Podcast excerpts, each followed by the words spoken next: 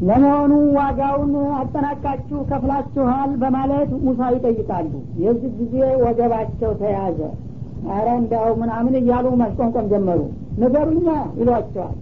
አይ የተወሰነ ቀብድ ሰጥተናል ግን የተረፈውን እያደር ልንሞላለት ቃል ገብተን ተስማምተን ነው ያደረግነው። አንድ ሳንቲም ከጎደለች ሊሰራ አይችልም። ሂሳቡን በሚገባ ሸፍኑና ከዛ በኋላ ካልተነሳ እኔ ተጠያቂ ሆናለሁኝ አሏቸው ይባላል ጊዜ ምን ይሁን? እንዳይመልሱና እንዳያፈርሱ ከፊቱ ታርዳለች። እንዳይከፍሉ አቅም አይቻልም። ወትሮውንም ያው በዘዴ ሊያታልሉት ፈልገው እንጂ በአንድ ላም ቆዳ ሙሉ የሚሰፈር ጠሬ ወርቅ እንከፍላለን የሚል ሀሳቡም አልነበራቸውም ማለት ነው። አሁን ግን ያለው አማራጭ መክፈል ብቻ እንጂ ሌላ አልነበረም ማለት ነው። ምን ይሻለናል?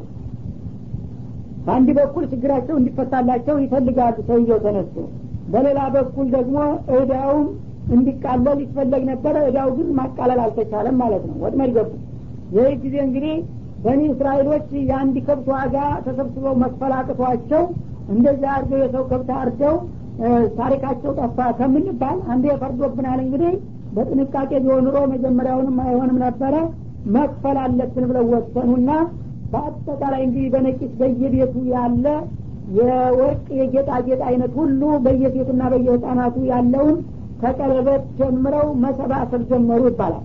የተረፈውንም በሌላ በገንዘባቸው እየገዙ በሀገር ያለው ወርቅ ሁሉ ቢሰበስቡት እንዴት አድርጎ የአንድ ከብት ቆዳ የሚሞላ ሊሆን ይችላል?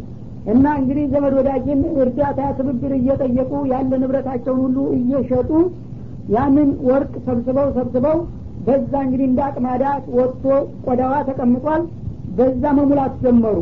እና እንደሚባለው እነዚህ በጨመሩበት ቁጥር እየተለጠጠ ጅብሪል እንደዚህ እየረገጠው እንደ ሰርድን ዝም ብሎ ቢጨምሩ አይሞላ ላይ ይባል እንደ በኒ እስራኤል ያለ ለለ ንብረቷ ተሰብስቦ አንድ ቀንድ ከብት ወደ አልሞላለ ሊባል ነው። ደራ ያዛቸው ከዛ በኋላ ጨምር እያሉ ሲጨምሩ ሲጨምሩ እስታጢሙ ጢም ብሎ እስከሚሞላ ድረስ ያንን አቅማዳ ወጠሩ በወርቅ ይባላል። ከዛ በኋላ እሱን ሲያስረክቡ ወደ አሁኑ ያን ስጋ አንስተው አስከረኑን ሲመቱት እንዳሉት ነቢዩላህ ሙሳ ብድግ አለና እኔንማ የገደለኝ ይኸውላችሁ የወንድሜ ልጅ ገሌ ይኸው እናንተን ቁምስቅላችሁን የሚያሳጣው አይደለም እንዴ? በማለት እችን ብቻ መግለጫ ሰጥቶ ወደ አሁኑ ዘፋ አለ ይባላል። ከዛ በኋላ ያ ተንኮለኛ ልጅ እንግዲህ ሰውየውን ልጅቷንም ንብረቷንም ሊወርድ እንደገና ደግሞ በተጨማሪ ከሀገር የነፍስ ሊገፍና እሱን ጡት ጥሩ ሰው ተብሎ ሊኖር ነበረ ተከብሮ የፈለገው ማለት ነው። አላህ አዋረደውና ወዳውኑ እሱ ገዳይ ሆኖ ከተገኘ መውረስም አይገባውም ተባለ።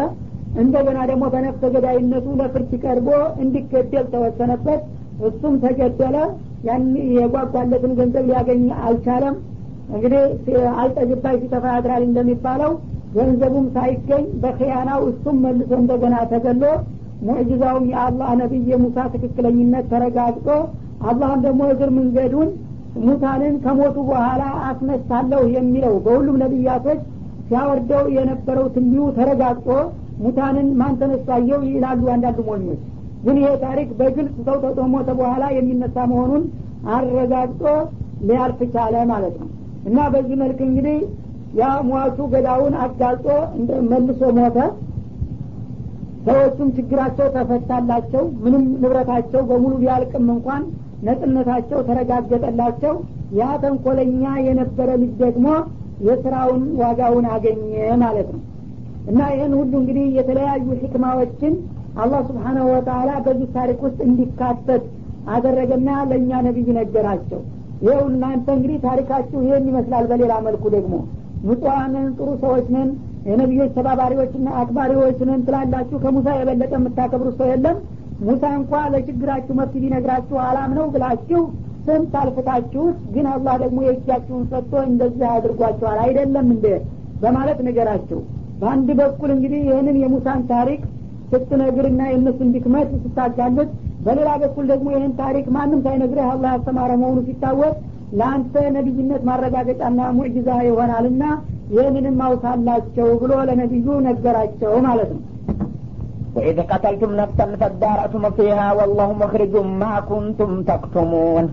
فقلنا اضربوه ببعضها كذلك يحيي الله الموتى ويريكم آياته لعلكم تعقلون. ثم قست قلوبكم من بعد ذلك فهي كالحجارة أشد قسوة. وإن من الحجارة لما يتفجر منه الأنهار. وإن منها لما يشقق فيخرج منه الماء. وإن منها لما يهبط من خشية الله وما الله بغافل عما تعملون ወኢዝ ቀተልቱም ነፍሰን ፈዳረእቱም ፊሃ ነፍስን በገደላችሁበት ጊዜና እንደገና በገዳው ማንነት የተከራከራችሁና የተጓተታችሁ ጊዜ የነበረውን አስታውሱ በላቸው ይላል እርግጥ የገደለው አንድ ሰው ነው ግን በሱ አባባል እንግዲህ ይሄኛው ቀበሌ ነው ይሄኛው ቀበሌ ነው እያሉ እስበርሳቸው በመወነጃጀል አንዱ ራሱን ነጻ ለማድረግ ሌላው ላይ ለመጫን በነበረው እንግዲህ ፍጥጫና ውዝግብ በነፍሰ ገዳው ስትከራከሩ የነበረው ሁኔታ እስቲ አስታውስ በላቸው ይላል። ወላሁ ሙክሪጁን ማ ኩንቱም ተክሙን እናንተ ባፈጮለነት አንዱ ሌላው ላይ ወንጀሉን ለመጫን ብሞክሩና ብትጨረጨሩም አላህ ግን ስብሓናሁ ወተአላ ባልታሰበ ዘዴ እናንተ የምትደብቁት የነበረውን ሴራና ደባ የሚያወጣና የሚያጋልጥ ሁኖ እያለ የዛ ጊዜ በነፍሰ ገዳው ጉዳይ ስትከራከሩ የነበረውን ሁኔታ ታስታውሳላችሁን? ብለ እስቲ አውሳላቸውና ነገራቸው ይላል። እንግዲህ የታሪኩ መነሻ ይህ ነበረ። መነሻውን መጨረሻ አደረገው ማለት ነው ባቀራረቡ የቁርአን እንግዲህ የአረፍተ ነገር አስተካኩ ከማንኛውም ሰው ሰራሽ አካሄድ ለየት ያለ ስለሆነ የታሪኩ መጀመሪያ ይሄ ነው። ሰውየው ተገሎ ገዳው ማን ሊሆን ይችላል በሚለው ነው ያ ሁሉ ውዝግብ የተፈጠረው።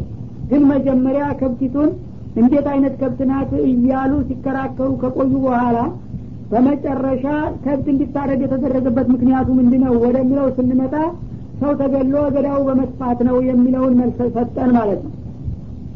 እንዲህ ያደርግበት የቻለው አቀራረቡን አሁን እስራኤሎችን በተለያየ ክፍለ ጊዜ በተለያዩ ትውልዶች የፈጸሙትን ደባና ወንጀል ማጋለጥና መውቀስ ላይ ስለሆነ ታሪኩን ገና ከመነሻው ጀምሮ ቢተርከው አንድ እንዳይሆንበት ፈልጎ ነው ይባላል። እና ሰው ገደላችሁና ገዳው በመጥፋቱ እንደገና ወደ ነቢዩላህ ሙሳ ሄዳችሁ መፍትሄ ስትጠይቁ ከብት ረዱ አሏችሁ። ከብቲቱ ደግሞ ምን አይነት እንደምትሆን በተደጋጋሚ ስታዳርቁ ቆያችሁ። በመጨረሻ ከብቲቱን ያረዳችሁና ችግሩ ተፈታ በሚል መልክ ቢቀርብ ኑሮ ጥፋታቸው አንድ ብቻ ሁኖ ይታይ ነበረ ማለት ነው። ሰው መግደል ብቻ ሁኖ ነው ጎልቶ የሚታየው። አሁን ግን ይህ የመግደሉን ሁኔታ ሳይሆን መጀመሪያ ነቢዩላህ ሙሳ ጋር ያደረጉትን ክርክር ነው አስቀድሞ እንደ ወንጀል አድርጎ ያቀረበላቸው ማለት ነው። አንድ ነቢይ እንግዲህ የነገረውን ነገር ሰው እሺ ብሎ መቀበል ሲገባው እሱ ጋራ እስቲ አሁንም ማብራሪያ አስጨምርልን አሁንም ደግሞ ይህን አይነት ጥያቄ እያሉ የአላህን ነቢይ ያን ያህል ማዳረቃቸው እነሱ እንግዲህ በጣም መጥፎ ሰዎች መሆናቸውን ለማሳየትና በመጨረሻ ደግሞ ወደ ምክንያቱ ሲመጣ ነፍስ ገለው ነፍሰ ገዳዩ በመጥፋቱ ምክንያት መሆኑ ነው ሲባል በአንድ በኩል ነፍሰ ገዳይ ሆኖ መገኘት በሌላ በኩል ደግሞ ራሱ ወንጀሉን ፈጽሞ በሌሎቹ ላይ ለመጫን መሞከር በሚባልበት ጊዜ በዚህም ሁኔታ ደግሞ ነቢዩን አላምንም ብሎ ማዳረግ ሲባል ይባዛል ጥፋቱ ማለት ነው እና በተለያዩ ድርብርብ ጥፋቶች ሰዎችን ለመወንጀልና ለመኮነን ሲፈልግ ነው የዚህ አይነቱን አቀራረብ የመረጠው ይባላል ማለት ነው። ፈቁልነ ضሪቡሁ ቢባዕድሃ እና በዛች በምትታረደው ላም የሰውነት ክፍል አንዱን የስጋ ክፍሏን አንስታችሁ አስከሬኑን ወይም ጀናዛውን ምቱት አልናቸው። ከዛሊክ ዩሕይ ላሁ ልመውታ በዛ መሰረት ሲመቱት ጊዜ ወዳውኑ ሰውየው ተነስቶ ገዳው ማን እንደሆነ ተናገረና አጋለጠ። እና በዚህ መልክም አላህ ስብሓናሁ ወተላ ሙታኖችን ያስነሳል ማለትም እግር መንገዳችንን ደግሞ ስለ ቂያማ ቀን የሰዎች መነሳት ጉዳይ አረጋገጥንበት በዚህ ታሪክ ይላል። ወዩሪኩም አያቲ እና አላህ ስብሓናሁ ወተላ ተአምር ያደረጋቸውን ነገሮች በዚህ አጋጣሚ እነሆ ያሳያችኋል። ለአለኩም ታቂሉን የአላህን ምስጢር ትረዱና ታውቁ ትገነዘቡ ዘንድ ይላቸዋል ማለት ነው። ስመቀሰት ቁሉቡኩም ሚን ባዕድ ዛሊክ ይህንን የመሰለ አስገራሚ ታሪክ ካያችሁና ካስተዋላችሁ በኋላ ደግሞ ሳያርማችሁና ልብሳት ትገዙ እንደገና ልቦናዎቻችሁ ይብስ ደረቁባችሁ በማለት ይወቅሳቸዋል። ፈየከል ሂጃራ ያውም ልቦቻችሁ ሲደርቁ የአደራረቁ ወሰንና መጠን የለም። ልክ እንደ ድንጋይ ሁነው ነው የደረቁት ይላቸዋል። አው አሸዱ ቀትዋ። አረ እንዳውም ከድንጋይ የበለጠና የባሰ እንደ ብረት አይነት ሳይደርቅ አልቀረም አለ ማለት ነው። እና እስራኤሎች እንግዲህ ድርቅና በአላህ አነጋገር እንኳን እንደ ድንጋይ ሁኑ አለባቸው።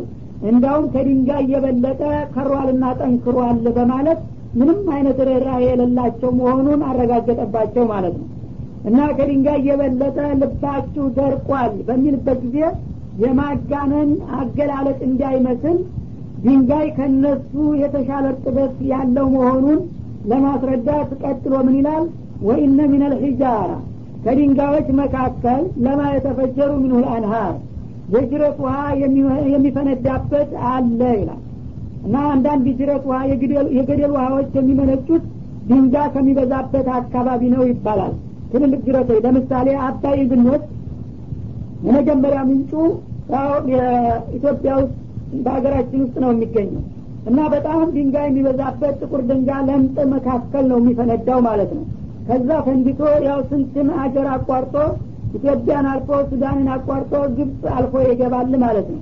ይህን የሚያስ ትልቅ እንግዲህ ታሪክ ያለው ጅረት ከድንጋይ ስንጥቅ መካከል ነው የሚፈነዳው ማለት ነው እንግዲህ ድንጋይ አላህ ከፈጠራቸው ፍጥረታቶች በጣም ደረቁ ነው ሲባል ከሱ መካከል ደግሞ እንዲህ አይነት ጅረት ሲፈልቅ የእርጥበት ባህሪ ወይም እርጥበት ጋር ግንኙነት ያለው መሆኑን አረጋገጠ ማለት ነው። ወኢነ ሚንሃ ለማ የሸቀቁ ፈየክሩጁ ሚንሁ አሁንም ከድንጋዮች መካከል ሰውነቱ የሚሰነጠቅና በዛ በሰንጣቃ ሰውነቱ ምንጭ ውሃ የሚንታለልበትም ይገኛል ይላል የቅድሙ ጅረት ውሃ የሚፈነዳበት ነው ያለ የአሁኑ ደግሞ እንደፊት እንኳን ትልቅ ጅረት ባይሆንም በየገደሉ መጠነኛ የሆኑ ምንጮች ሲፈልቁ የሚታዩት ከድንጋማ አካባቢ ነው ማለት ነው። አንዳንድ ቦታ ጅረት ሲፈልቅ ሌላ ቦታ ደግሞ ምንጭ እየተንታለለ ታገኛላችሁ። ስለዚህ ድንጋይ ከድርቅናው ጋራ ከእርጥበት ጋራ ዝምድና ያለው መሆኑን ያሳያል ማለት ነው ወኢነ ሚንሃ አሁንም ከድንጋዮች መካከል ደግሞ ለማ የቢጡ ምን ከሽየትላህ ጌታውን አላህን ከመፍራት የተነሳ ካለበት ቦታ ተጀንብሮ የሚወርድና የሚነጥርም አለ ይላል። እና አንዳንድ ቦታ በገደላማ ቦታ ላይ ምንም ነገር ሰውም ሆነ አውሬ ሳይነካው ድንጋዩ ዝም ብሎ ተነስቶ ሲንከባለል ይታያል። እና በተለምዶ ድንጋዩ እንቅልፍ ወስዶት ወደቀ ይባላል ማለት ነው። አላህ ግን በተለምዶ ወይም እንቅልፍ ወስዶት ሳይሆን ጌታውን ፈርቶ ነው የተንከባለለው በማለት መሰከረለት ማለት ነው። እና እንግዲህ ከድንጋይ መካከል የዚህ አይነት ተአሱር ሲታይ ከእስራኤል ልቦና መካከል ግን ርኅራሄ እንደዚህ አይደለም። በጣም ከርኅራሄና ከስብዕና አስተሳሰብ የራቁና የደረቁ ናቸው ይላል። ወመላህ ቢጋፊሊን አማ ታዕመሉን እና እናንተ እንግዲህ አላህ ስብሓነ ወተላ በሰው ምስል ፈጥሯችሁ ሲያበቃ ከድንጋይ የበለጣችሁ የከረራችሁና የደረቃችሁ በመሆናችሁ ሳቢያ የምትሰሩትን የድርቅና ተንኮልና ደባችሁን በዝንጋታ የሚያልፈው እንዳይመስላችሁ አላህ በቅርብ ይከታተላችኋል። ለጊዜው ሌሎችን ያጠቃንና ያጠፋን ቢመስላችሁ ዙራችሁ ዙራችሁ እናንተው ራሳችሁ ናችሁ በተንኮላችሁ የምትጎዱት እንጂ አላህ በችላታ የሚያልፈንና የሚዘነጋን እንዳይመስላችሁ በማለት ያስጠነቅቃቸዋል ማለት ነው أفتطمعون أن يؤمنوا لكم وقد كان فريق منهم يسمعون كلام الله ثم يحرفونه من بعد ما عقلوه وهم يعلمون. وإذا لقوا الذين آمنوا قالوا آمنا وإذا خلا بعضهم إلى بعض قالوا أتحدثونهم بما فتح الله عليكم؟ ليحاجوكم به عند ربكم أفلا تعقلون. أولا يعلمون أن الله يعلم ما يسرون وما يعلنون. አፈተጥመዑነ አን ዩእሚኑ ለኩም ለመሆኑ እነዚህ አህል ኪታቦች ወይም እስራኤሎቹ ለእናንተ እንደሚያምኑላችሁ ተስፋ ታደርጋላችሁን? አላላ ለሰሓቦቹ። ወቀድ ካነ ፈሪቁ ምንሁም የስመዑነ ከላም አላህ ከእነሱ የተወሰነው ክፍል ማለትም የሃይማኖት መሪዎችና አስተማሪዎች ተብዬዎቹ የአላህን ቃል የሚሰሙ ሁነው እያሉ ቱመ ዩሐርፉነሁ ያንን የሰሙትን የጌታ ቃል እንደገና እነሱ በፈለጉት መልክ የሚያዛንፉና የሚሰርዙ የሚደልዙ ሁነው እያሉ በዚህ ጠባያቸው ላይ እንደገና የእናንተን እምነት የሚቀበሉና የሚከተሉ ናቸው ብላችሁ ትከጅላላችሁን? ይላል። ሚን ባዕድ ማ አቀሉ። ይህንንም የሚያደርጉት ደግሞ ሳይገባቸውና ሳይረዱት ሳይሆን በሚገባ ከተረዱትና ካወቁት በኋላ መሆኑ ይብስ ደግሞ ጥፋታቸውንና ድክመታቸውን አባብሶታል ማለት ነው። ወሁም ያለሙን እና እነሱ በልባቸው ይህንን ጥፋታቸውን እያወቁ እንዳላወቁ ሁነው የሚቀጥሉ እስከሆኑ ድረስ እነዚህ አይነት ሰዎች ያምኑልናል ብላችሁ ተስፋ ትጥሉባቸዋላችሁን? ይላል።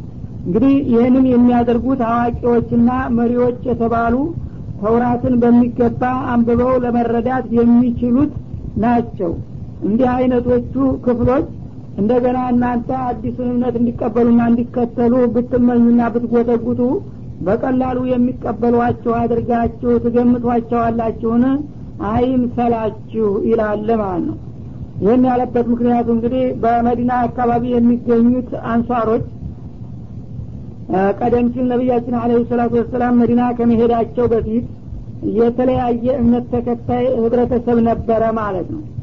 እና አብዛኛውና ዋናው ሁለት ቡድን ነበረ አውስና ፈዝረጅ የሚባል። ይህ ሁለቱ ቡድን በቀጥታ ጣዖት አምላኪ ነበር እንደ መኮች ይባላል። ሌላው በከተማ ዙሪያ ደግሞ የሚገኙ ጥቅቅን ብሔረሰቦች የይሁዳ እምነት የሚከተሉ ነበሩ። እነሱም ብዙ ክፍሎች ናቸው በኒ ነዲር በኒ ቆይዛ በኒ ቀይኑቃ በመባል ይታወቁ ነበረ ማለት ነው። እና በዚህ በከተማ ዙሪያ የሚገኙ የሁዶች በመሰረቱ የዛ ሀገር ተወላጆች አይደሉም። ከጊዜ በኋላ ከሌላ ሀገር ፈልሰው የመጡ ጥገኞች ነበሩ ይባላል። ባላባቶቹ ከተማ ውስጥ ያሉት አውስና ፈዝረጆች ናቸው።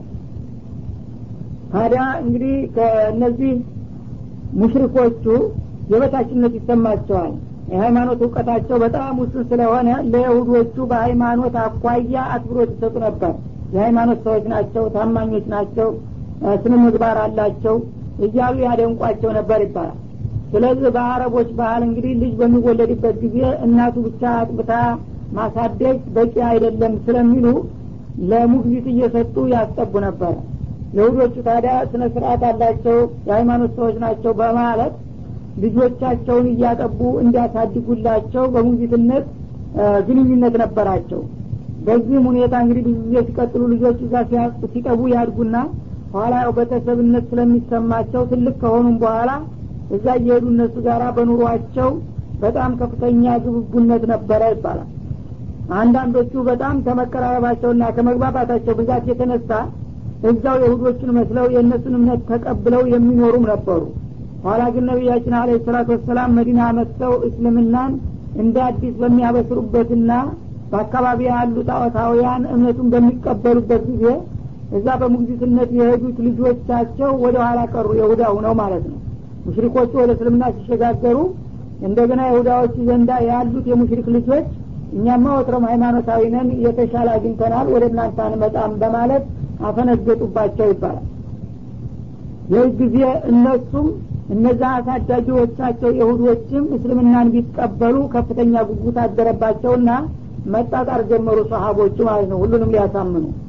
እና እናንተ እርግጥ ያገኛችሁትን መልካም እድል ለሌላ ወገኖቻችሁ መመኘታችሁ ለወዳጅ ለልጆቻችሁ መልካም ነበረ።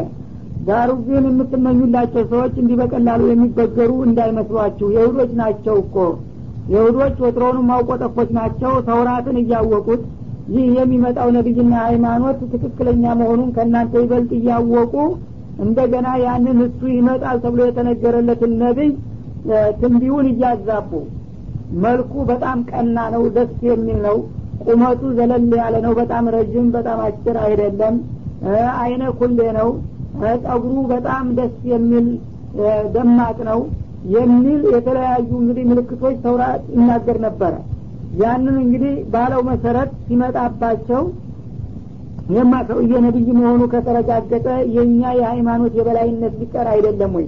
እኛም እንደገና እንደ ተራው ሰው የእሱ ተማሪዎች ሁነን ልንሰለፍ አይደለም ወይ ከማዕረግ? በማለት ምቀኝነት ያዛቸውና ያንን ኪታብ ስለ እሳቸው የሚነገረውን አንቀጽ መሰረዝና መለወጥ ጀመሩ ማለት ነው። ቁመቱ መካከለኛ የሚለውን ቁመቱ በጣም ቀጅላላ በሚል ተኩት ይባላል አይነ ኩሌ የሚለውን አይነ ሸንዳራ በሚል እንደገና ጸጉረ መልካም የሚለውን ደግሞ ጸጉረ ከርዳዳ ቁጥርጥር ያለ በሚል ተኩት። እና እንግዲህ ህዝቡ አያቅም ያንን እነሱ የለወጡትን አንቀጽ ይኸው ተውራት ይመጣል የሚለው ነቢይ ይሄን ነው የሚለው። ይሄ ደግሞ ያው መልኩን አቋሙንና ይዘቱን የምታዩት ነው። ምንና ምን ተገናኝቶ በማለት ማወናበድ ጀመሩ ማለት ነው እንዲህ እያደረጉ እንግዲህ ራሳቸው ቢክዱና ቢያጠፉ አንሷቸው። ለሌላው ህብረተሰብ ከትውልድ ወደ ትውልድ ስህተት እየመሰረቱ ያሉትን ሰዎች እናንተ በቀላሉ ያምኑልናል ብላችሁ አትገምቷቸው። ደባቸው በጣም የከረረና የጠነከረውን ነውና በማለት አላህ ስብሓናሁ ወተላ ለሙእሚኖቹ ማስጠንቀቂያ ሰጣቸው ማለት ነው ወኢዛ ለቁ ለዚነ አመኑ እነዚህ ከይሁዶቹ የተወሰኑት ክፍሎች ታዲያ የአዋቂ አጥፊ የሆኑት አማኞችን በሚያገኙ ጊዜ ያው ሰሀቦችን ማለት ነው። ቃሉ አመና። እናንተን ለማዘናጋትና ለማታለል እኛም እኮ አምነናል ይላሉ። ማለትም በአንድ በኩል እኛም ያው በተወሰኑ ነቢዮችና ኪታቦች እናምናለን። እናንተም ደግሞ በበኩላችሁ እስከ ዛሬ ኪታብ ነቢይ አልነበራችሁም ከመጣላችሁ አቻ ሆነናል ማለት ነው ብዙም ልዩነት የለም ምንም አይደለም ይላሉ። ወይም በሌላ በኩል አምነናል ማለት እናንተ የመጣላችሁ ነቢይ ትክክለኛ የአላህ መለክተኛ መሆኑን እኛም እናምንበታለን። እውነት ነው ይላሉ። ኪታቡም ልክ ነው። ዳሩ ግን ለእናንተ ለአረቦች እድል ስላልነበራችሁ ለእናንተ ድርሻ ነውና የተሰጣችሁ እኛን አይጠቀልልም ይሉ ነበር ይባላል። ወይም አንዳንዶቹ በአጠቃላይ ዝም ብለው ታንገት በላይ ለማታለል ያህል ተቀብለነዋል ብለው ሙእሚኖቹ ይሰብኳቸው ነበር ይላል። ወኢዳ ከላ ባዕዱሁም ባዕዲን ግን ሙእሚኖቹን ሲያገኙ እንግዲህ አምነናል እናንተ ትክክለኛ መሆናችሁን እናውቃለን እያሉ ከቆዩ በኋላ ከሙእሚኖቹ ተለይተው እስበርሳቸው ብቻ በሚሆኑ ጊዜ የሁዳ ጋራ ወይም ያው ሙናፊቅ ለሙናፊቅ በሚወያዩበት ጊዜ በገለልተኛ ቦታና ሁኔታ ደግሞ ቃሉ አቶ ሀዲሱነውም ቢማ ፈታህ አላሁ አለይኩም እስበርሳቸው ይወቃቀሳሉ ማለት ነው እና እናንተ ትክክለኞች ናችሁ የእናንተ ነቢይም ይመጣል ተብሎ የተነገረለት ነው አምነንበታል ብለው የተናገሩትን ሚስጥር እንደገና ያልተናገረው ክፍል ተናጋሪውን ይወቅሰዋል ማለት ነው። እንዴት አድርገህ በተውራት ውስጥ ያለውን እንደ አይነት ሚስጥር አላህ ለእናንተ የከፈተላችሁንና ያታወቃችሁን የተውራትን ምስጥር ለጥላት አሳልፋችሁ ትነግራላችሁና ታስረዳላችሁ? ልክ አይደላችሁም እኮ ተሳስታችኋል እያሉ ይወቃቀሳሉ ማለት ነው ሊወሃጁኩም ቢህ እንደ ረቢኩም እና አሁን ከተውራት ጥቅስ አንስታችሁ የነገራችኋቸው የትንቢ ቃላቶች እጌታችሁ ዘንዳ እንደገና ዙረው ሊከራከሩና ሊረቷችሁ እኮ ይጠቀሙባቸው ይሆናል። እናንተ የለም ይመጣል ተብሎ የተነገረለት ይህ አይደለም ብላችሁ ብትዘጉ ኑሮ ያው እናንተ በዛው በአቋማችሁ ለመግፋት ያስችላችሁ ነበር። እነሱ ማስረጃ አይኖራቸውምና እናንተው በገዛ እጃችሁ ግን ተውራት ላይ ይመጣል ተብሎ የተነገረለት እሱ ይሆናል። እና ልክ ናችሁ ታላችኋቸው መረጃውን በገዛ አቀበላችሁ ለጥላት ማለት ነው። እና ነገ አላህ ሲቀርበው እነሱ ራሳቸው ትክክለኞች ናቸው ነቢዩም ልክ ነው ብለው መስክረው ነበረ። ዳሩ ግን በእምነቱ እነሱ ተሳታፊ አይደሉም ብለው እጌታ ፊት ሊያጋልጧችሁና ሊያዋርዳችሁ እንደሆነ አይገባችሁምን አሏቸው። እንግዲህ ቂልነታቸው እኒህ ሙሚኖች ካላጋለጡና ካላሳጡ አላህ ሚስጥር እንደማያት ተደርጎ ማለት ነው አፈላ ታቂሉን እና በገዛ እጃችሁ ለጥላት መረጃ ሰጥታችሁ የምትሸነፉ መሆናችሁን አትረዱምና አይገባችሁን? በጣም ተሳሳታችሁ እኮ እያሉ ሚስጥር የነገሩትን ክፍሎች ሌለኞቹ ይወርፏቸዋልና ይኮንኗቸዋል ይላል። ታዲያ እንደዚህ እንግዲህ የመሰለ ደባና ተንኮል የሚሸርቡ የሆኑ አረመኔዎች እንደዚህ በቀላሉ ያምኑልናልና እኛን ይመስላሉ ብላችሁ እናንተ ተስፋ ታደረጋላችሁን አይምሰላችሁ ይላል። አወላ ያዕለሙነ አናላህ ያዕለሙ ማ ዩሲሩን ወማ ዩዕሊኑን? ለመሆኑ እነዚህ አይነት የሁዶች እናንተ በሰጣችኋቸው መረጃ እጌታ ፊት ይከሷችኋልና ያዋርዷችኋል። ይህን ጥፋታችሁን ለምን አትረዱም? እያሉ የሚወቅሱ የሆኑት ወገኖች አላህ ስብሓናሁ ወተአላ እነሱ በሚስጥር የሚይዙትን ነገርና ይፋ ገሀድ የሚያወጡትን በእኩልነት የሚያቅ መሆኑን አይረዱም እንደ ይላል። እነሱ ምስጢሩን ነገሩም አልነገሩም እኔ እነሱ የደበቁትንም ሆነ ይፋ ያወጡትን ነገር ሁለቱንም እኩል አድርጌ የማቅ ምንም ከሳሽና አጋላጭ ባይመጣም እንኳ እኔ ራሴ የሚሰሩትን ስራ የምቆጣጠርና የማቅ መሆኔን አልረዳ አሉና እንደገና ዙረው ለሙእሚኖቹ ምስጢር ከነገራችሁ በገዛ መረጃችሁ ትበላላችሁ እያሉ ያስጠነቅቃሉ እንዴ? ይህማ በእነሱ አባባል ሙእሚኖቹ ታልከሱስና ታላጋለጡልኝ እኔ ስለ እነሱ ምስጢር እንደማላቅ ተደረግኩኝ ማለት ነው። ይህንን ደግሞ አዋቂ ነን ሲሉ ማንኛውም ቂል የማያስበው የዘቀጠ አስተሳሰብ ውስጥ መግባታቸውን ሊገነዘቡ በተገባቸው ማለት ነው።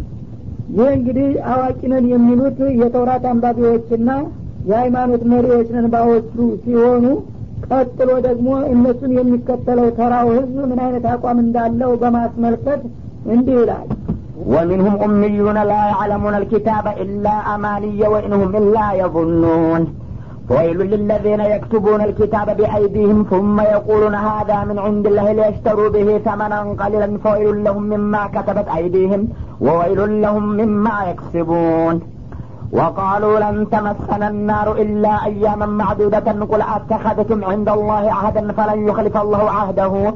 أم تقولون على الله ما لا تعلمون؟ بلى من كسب سيئة وأحاطت به خطيئته فأولئك أصحاب النار هم فيها خالدون. والذين آمنوا وعملوا الصالحات أولئك أصحاب الجنة هم فيها خالدون. ومنهم أميون لا يعلمون الكتاب. ከነዚህ ከአለል ኪታቦች ወይም ከይሁዶቹ መካከል መሀይማኖችም አሉ ይላል። እና ስለ ኪታቡ ሁኔታ ምንም የማያውቁ ስለ ተውራት ማለት ነው። ኢላ አማንየ እንዲሁ ቃል በቃል ማንበብ ብቻ ካልሆነ በስተቀረ ይላል። ውስጡን የሚለውን ሳያውቁ ያው ማንኛውም ተራ ሰው ቁርአን ቀርቶ ለፍዙን ብቻ ተምር ያለሁኝ እንደሚለው አይነት እንደዚሁ ቃሉን ከመሸምደድ በስተቀር በኪታቡ ውስጥ ያሉትን ምስጢሮች ምንም የማይረዱ የሆኑ የዋሆችም አሉባቸው ይላል። ወይም ኢላ አማንየ ማለት ከንቱ ምኞትን ብቻ የሚከተሉ እንዳው በምኞትና በተስፋ ብቻ የሚጋልቡ ካልሆኑ በስተቀር ስለ ተውራት ምንም የማያውቁ አሉባቸው ይላል። እና ይሄ ከንቱ ምኞታቸው እንግዲህ ምንድን ነው ነህኑ ሻቡላህ ልሙክታር ይሏቸዋል አለቆቻቸው እኛ ያረግነውን ብናረግ አላህ የመረጠን ዘሮች ነን። ነህኑ የአብናኡላህ ወአሕባሁ የአላህ ልጆችና ወዳጆች ነን። እና ምንም ብናጠፋ አላህ ጨክኖ አይጨክንብንም። ቀደም ሲል ደግሞ የአባቶቻችን የነቢይ ዘሮች ነንና እነሱ ብናጠፋን ጌታን ይሸመግሉልናል ይገላግላሉ እነሱን ደግሞ ላለማስከፋት ሲል ጌታም እኛን ጨክኖ አይቀጣንም። ምናልባት ደግሞ ጥፋታችን በርትቶ መቀጣት እንኳ ግዲ ከሆነ የተወሰኑ ቀናቶች ብቻ ነው ቅጣት ሊያገኘን የሚችለው። ወደፊት እንደሚጠቅሰው ማለት ነው እንጂ ከዛ በኋላ እኛ ከቅጣት ነጻ እንደምንሆን ነው። ስለዚህ የፈለገው ነገር ቢሆን በእኛ ላይ መጥፎ ስለማይመጣ ብቻ የሁዳ ነኝ ካል ተቀጥ ይህንን እምነት የምንከተል እስከሆነ ድረስ ምንም ነገር የሚያሰጋ ነገር የለም እያሉ ህዝቡን እንግዲህ በከንቱ ምኞት ውስጥ ዘፍቀውታል ማለት ነው ይህንን እንግዲህ አለቆች የሚያስሱላቸውን አጓጉል ዜማ ዝም ብለው በመቀበልና በመከተል በጭፍኑ የሚጋልቡ የዋሆች መሀይሞች ምኑንም የማያውቁ አሉባቸው ይላል። ወኢንሁም ኢላ የظኑን እና እነዚህ አለቆቻቸው የሚደረድሩላቸውን የከንቱ ተስፋ ቃል ዝም ብለው በጭፍኑ የሚቀበሉና የሚከተሉ ይኸው ነገር ያዋጣናልና ይጠቅመናል ብለው የሚገምቱ እንጂ ሌላ ተጨባጭ የሆነ መረጃ ያላቸው አይደሉም ይላል። እና እንግዲህ ቀደም ሲል እነዛ መሪዎችና አስተማሪዎች ነን ያሉት ሰዎች የአዋቂ አጥፊ ከመሆናቸው የተነሳ ለእነዚህኞቹ የተሳሳተ ጉዞ አስከተለ ማለት ነው። ያው መሪ ከተበላሸ ተመሪም ተከትሎ ገደል መሄዱ ስለማይቀር አላህን የማይፈሩ በመሆናቸው ተውራትን እየሰረዙ እየደለዙ የሚፈልጉትን እያጸደቁ የማይፈልጉትን እያወደቁ ስለሚያዘባርቁት ህዝቡን ደግሞ ኪታቡ ያለው ከእኛ ነው እንደሚባለው ተረት እኛ እናውቃለን ስለ ሃይማኖት። እኛ የምንላችሁም ብቻ መስማት አለባችሁ። እናንተ እስራኤሎች እስከሆናችሁ ድረስ ምንም ነገር አያሰጋችሁም። በዚህ በዱንያም የበላይነት የናንተ ነው በአፈራም ጀነት የናንተ ነው። ከእናንተ ውጭ ያለ ሁሉ ዋጋ ቢስ ነው እያሉ የሚነግሯቸውን አጓጉል ተስፋ እንዲሁ ትክክለኛ ከአላህ የመነጨና የወረደ አድርገው የሚከተሉ ናቸው። በግምትና በዳበሷ ብቻ ነው የሚለው። ፈወይሉ ሊለዚነ የክቱቡነ ልኪታበ ቢአይዲህም።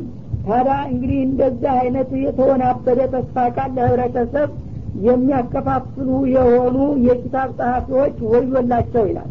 ይህንን ስህተት እንግዲህ ከአስተማሪዎችና ከመሪዎች ነውና የወረሱት።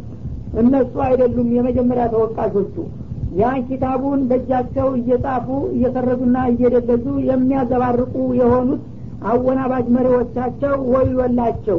እንኳን እነሱን ሊያድኗቸው ለራሳቸው አይድኑም ማለቱ ነው።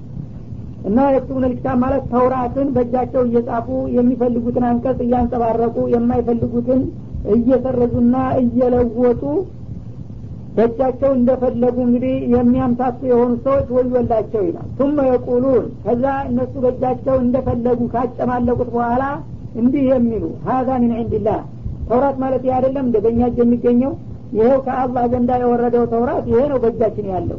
ስለ ሙሐመድ መምጣት እነሱ እንደሚሉት ሳይሆን እሱ የሚለው ይሄ ነው ይላሉ። ቅድም በተጠቀሰው መልክ እንግዲህ በተቃራኒው ሰርዘው ደልዘው ተለዋወጡት በኋላ ተውራት የሚለው ቁመቱ ረጅም ነው በጣም ቀውላላ ነው ነው የሚለው። አያ ጠጉረ ከርዳዳ ነው የሚለው አይነ ሸንጧራ ነው የሚለው። ሰውየው ደግሞ እዚህ ጋር የሚጣጣም አይደለም። ይሄ ከአላህ የወረደ ኪታብ ማለት በየእጃችን የሚገኘው ይህ አይደለም እንዴ? ታዲያ ምን አንተ ስራስ እስቲ አገናዝበው ይሏቸዋል ማለት ነው ተራ ህዝቦችን ይህ ጊዜ በአይናቸው የሚያዩትና በጆሮቸው የሚሰሙት ነገር ጭራሽ ስለማይገናኝ እውነትም እነዚህ መሪዎቻችን በሀቅ ላይ ናቸው በማለት ይከተሏቸዋል ማለት ነው ታዲያ እንደዛ እያደረጉ ተውራትን እየሰረዙና እየደለዙ የሚጫወቱና የፈለጉትን ሰው ሰራሽ ቃል ተደረደሩ በኋላ ከአላህ የመጣ ነው እያሉ የሚያስተዋውቁ የሆኑ አወናባጆች ወዮላቸው ይላል አላህ ስብሓነሁ ወተአላ ይህንን የሚያደርጉት ለምንድን ነው ሊየሽተሩ ቢህ ተመነን ቀሊላ። በዛ በሚሰርዙትና በሚደልዙት ቃል ትንሽ የሆነ ጥቅም ዋጋ ሊገዙበትና ሊለውጡበት ፈልገው ነው ማለት ነው ቀደም ሲል እንደተጠቀሰው እንግዲህ ከዛ በፊት የሃይማኖት መሪዎች ስለሚባሉ ሀዲያ አላቸው ደሞዝ አላቸው ማዕረግ አላቸው።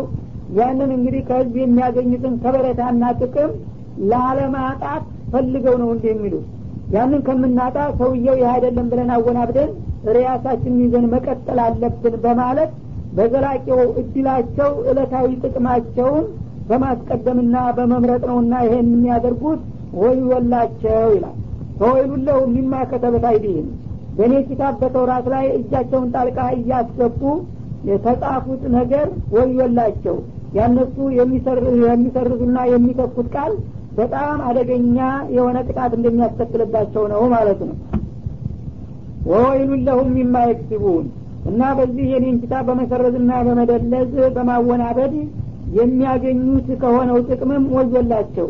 ያው ሀዲያውን ደመወዙን መታያውን ለማግበስበስ አስበውና አቅደው ነውና ያን የሚያደርጉት መጀመሪያ ያንን ኪታቡን በመጻፋቸውም ከሚያፈሩት ወንጀል ወዮላቸው። እንደገና በዛ ሰበብ ደግሞ ከሚያገኙትን ጥቅማ ጥቅም ወዮላቸው ላለሁ በሁለቱም በኩል በጣም አይከፉ የከፋ ቅጣት እንደሚያጋጥማቸው ነው ይላል ማለት ነው። ይህንን እንግዲህ አላህ ስብሓናሁ ወተላ የይሁዶችን ደባና ተንኮል ለዱንያና ለግል ጥቅም ብለው የአላህን አደራ አማና እንዴት እንዲያጠፉትና ተውራትን እንደተጫወቱበት ሲነግረን በአሁኑ ጊዜ ደግሞ እኛ በተራችን የእነሱን ፈለግ ተከትለን ለተመሳሳይ ጥፋት እንዲያንጋለጥ በማሰብ ነው ማለት ነው። እርግጥ የእነሱ እንግዲህ የተውራትን ማበላሸትና ማዘባረቅ በከፍተኛ ደረጃ ነው የተያያዙት። ቃሉን በሌላ ተቃራኒ ቃል እየለወጡና እየተኩ ማበላሸት ይሄ በእነሱ ብቻ ነው ሊሆን የሚችለው ማለት ነው። በእኛ ኪታብ የሆነ እንደሆነ አላህ ስብሓነ ወተላ ዋሰና ስለሰጠው እና ናህኑ ነዘልነ ዚክረ ወኢና ለሁ ለሐፊዙን። ይህንን መመሪያችሁን እኛ በፍቃዳችን ነው ያወረር ነው እስከ መጨረሻም ደግሞ የሰው ልጆች ጣልቃ እንዳይገቡ እኛው እንጠብቀዋለን ብሏልና ማንም ሰው ሊያደርገው አይችልም። ከሞከረም ይጋለጣል ማለት ነው ግን በሁለተኛ ደረጃ በትርጉም ደረጃ የሚያዛቡት አለ ደግሞ። እንግዲህ የሁዶች በሁለት መልክ ነው የሚያዛቡት። አንደኛ ቃሉን ራሱ በመቀየር በሌላ ጊዜ ደግሞ ቃሉ እንዳለ ተቀምጦ ያልሆነ ትርጓሜ በመስጠት። በዚህ በሁለተኛው ደረጃ በእኛም ኡመት ሳይሞከር እንዳልቀረ ነው ማለት ነው። ቁርአን እንግዲህ የሚናገረውን ግልጽ የሆነውን ሀሳብ ወደ ጎን በመተው ይህ እኮ አልገባችሁም እንጂ ሌላም ትርጉም ሊኖረው ይችላል ብለው እነሱ የሚፈልጉትን ምንም የማይመሳሰልና የማይጣጣም ሀሳብ በተፍሲር ደረጃ እንዲገባ እያደረጉ አንዳንድ አወናባጆች ለማምታታት ሞክረዋል ማለት ነው። ይህ ግን ብዙም አያሰዳቸውም። በሌሎቹ ትክክለኛ አሊሞች እየተጋለጡ ስለሚሄዱ ምክንያቱም መሰረቱ እስካልተናጋ ድረስ ትርጉሙን ለማሳካት ቢሞክር አንድ ሰው ይህ አንተ እንዳልከው ሳይሆን ይሄ ነው ብሎ ሌላው ሀቀኛው ያረጋግጥበታል ማለት ነው። እና ይሄ በሁለተኛ ደረጃ በእኛም ተደጋግሞ ተከስቷል ማለት ነው። አንዳንዶቹ ባለማወቅ ስላልገባቸው በየዋህነት አንዳንዶቹ ደግሞ እንዲሁ ስውር አላማ ያላቸው ከመሆን የተነሳ ስማቸው ሙስሊም ተብሎ ሲያበቃ ወይ የጥላት መለክተኛ በመሆን ወይም ደግሞ የግል ጥቅም አሳዳጅ በመሆን ቁርአንን ያለ አግባብ ያለ ትርጉሙ ትርጉም ለመስጠት የሞከሩ አሉ አልፈው አልፈው ማለት ነው እና እንግዲህ ይህንንም ያካትታል ማለት ነው። ወይሉ ለው የሚያስቡን የአላህን ኪታብ እንዳልሆነ አድርገው አዛብተው ጥቅም ለማግኘት የሚሞክሩ ሰዎች ወዮላቸው ሲል በተውራት ብቻ አያጥርም። ማንኛውንም የአላህን ኪታብ እንዳልሆነ አድርጎ የግል ጥቅም ለማግኘት የሚሞክርን ሁሉ ያካትታልና አሁንም ጠንቀቅ ማለት ያሻል ማለት ነው። ወቃሉ ለን ናሩ ኢላ አያመን ማዕዱዳ እነዚሁ የሁዶች ደግሞ በጥፋታችሁ ቅጣት ይመጣባችኋል ጀሀነም እንዳትነካችሁ ሲባሉ እኛ እሳት ልታገኘን አትችልም የተወሰኑ ቀናቶችን ካልሆነ በስተቀር ይላሉ ይላል። ሲሆን አንቀጣም አላህ በእኛ ጨክኖ አይጨክንም ወዳጆችነንና ይላሉ። ምናልባት ደግሞ ተተቀጣንም በጣት የሚቆጠሩ ቀናቶች ወይም አርባ ቀናት ወይም ሰባት ቀናት ያህል ነው የምንቀጣው ይሉ ነበር ይባላል እና አርባ ቀን ያሉበት በወይፈን ምስል የሰሩትን ጣዖት የተገዙበት ጊዜ ስለሆነ አባቶቻችን የዛን ያህል አጥፍተዋልና ሙሽሪክን እቀጣለሁ ባለው መሰረት ከቀጣን ያን ያህል ነው የምንቀጠው ሰባት የሚሉት ደግሞ በእነሱ አባባል ይህች ዱኒያ ሰባት አማር ናት ማለት ሰባት ሺህ አመት ነው እድሜዋ ይላሉ። እና በዛ በሰባት ሺህ አመት አንጻር ሰባት ቀናት ይቀጣን ይሆናል። ከዛ በኋላ ነጻ እንወጣለን ይላሉ። ይህንን ራሳቸው የፈጠሩት እንጂ ማንም ኪታብ አልነገራቸውም ማለት ነው። ወይም አተፈቱም እንደላህ አደን እና የተወሰኑ ቀናቶችን በስተቀር ጀሀነም አትነካችሁም የሚለውን ከጌታችሁ ቃል ኪዳን ይዛችኋልን? በላቸው እስቲ ፈለን ዩክሊፍ አላሁ አደው አላህ በዚህ ቃል ገብቶላችሁ እንደሆነ ቃሉን እንደማያጥፍ ነው። ምንጊዜም ያው በቃሉ ይታመናል።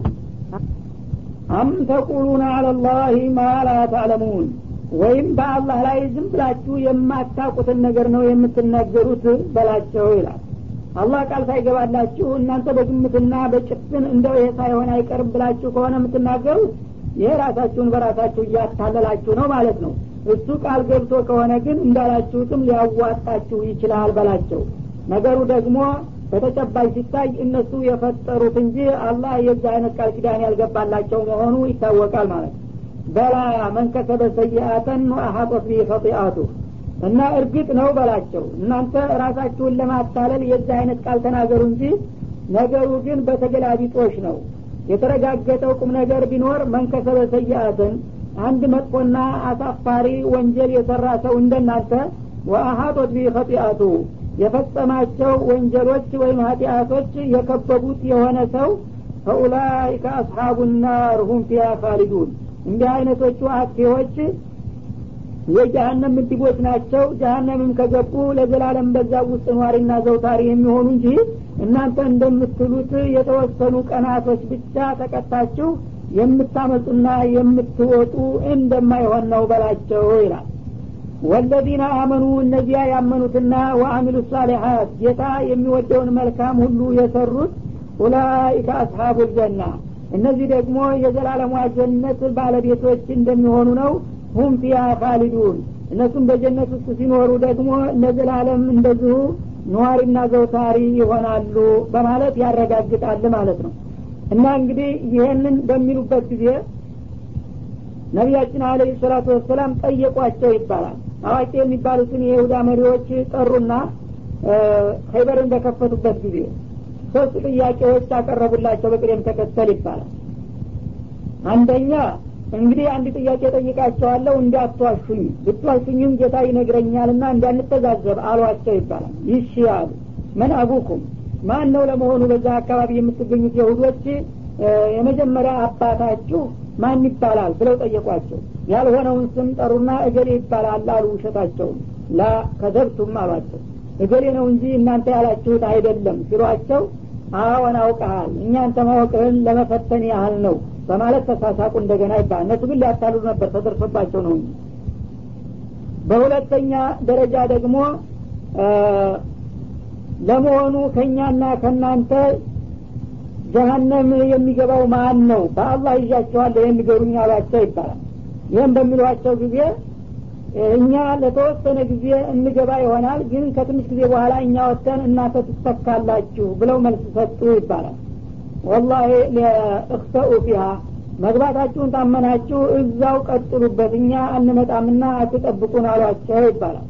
ከዛ ቀጥለው ደግሞ ያው ኸይበርን ሲከፍቱ በመርዝ ሊገሏቸው ሞክረው ስለነበረ በሶስተኛ ደረጃ ለመሆኑ እዚች ስጋ ላይ መርዝ ይጨምራቸዋል እንዴ አሏቸው።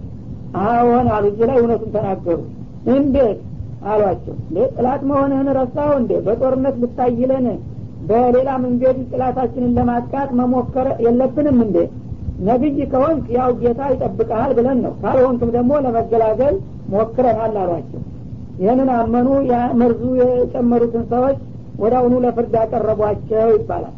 ስለዚህ እንግዲህ እነዚህ የሁዶች ይህን ሁሉ ደባና ተንኮል የሚሰሩት ለምንድን ነው ቢባል ሲሆን አላህ ጨክኖ እኛን አይቀጣም ጭርሱን ምናልባት ደግሞ የሚቀጣን እንኳ ከሆነ ግፋ በጣት የሚቆጠሩ ቀናቶች ነው እንጂ ብንቀጣም እሱ እንደሚለው ዘላለም አንቀጣም። ኩፍርም ውስጥ ልንገባ ሽርክም ውስጥ ልንገባ ባዎች ናቸው።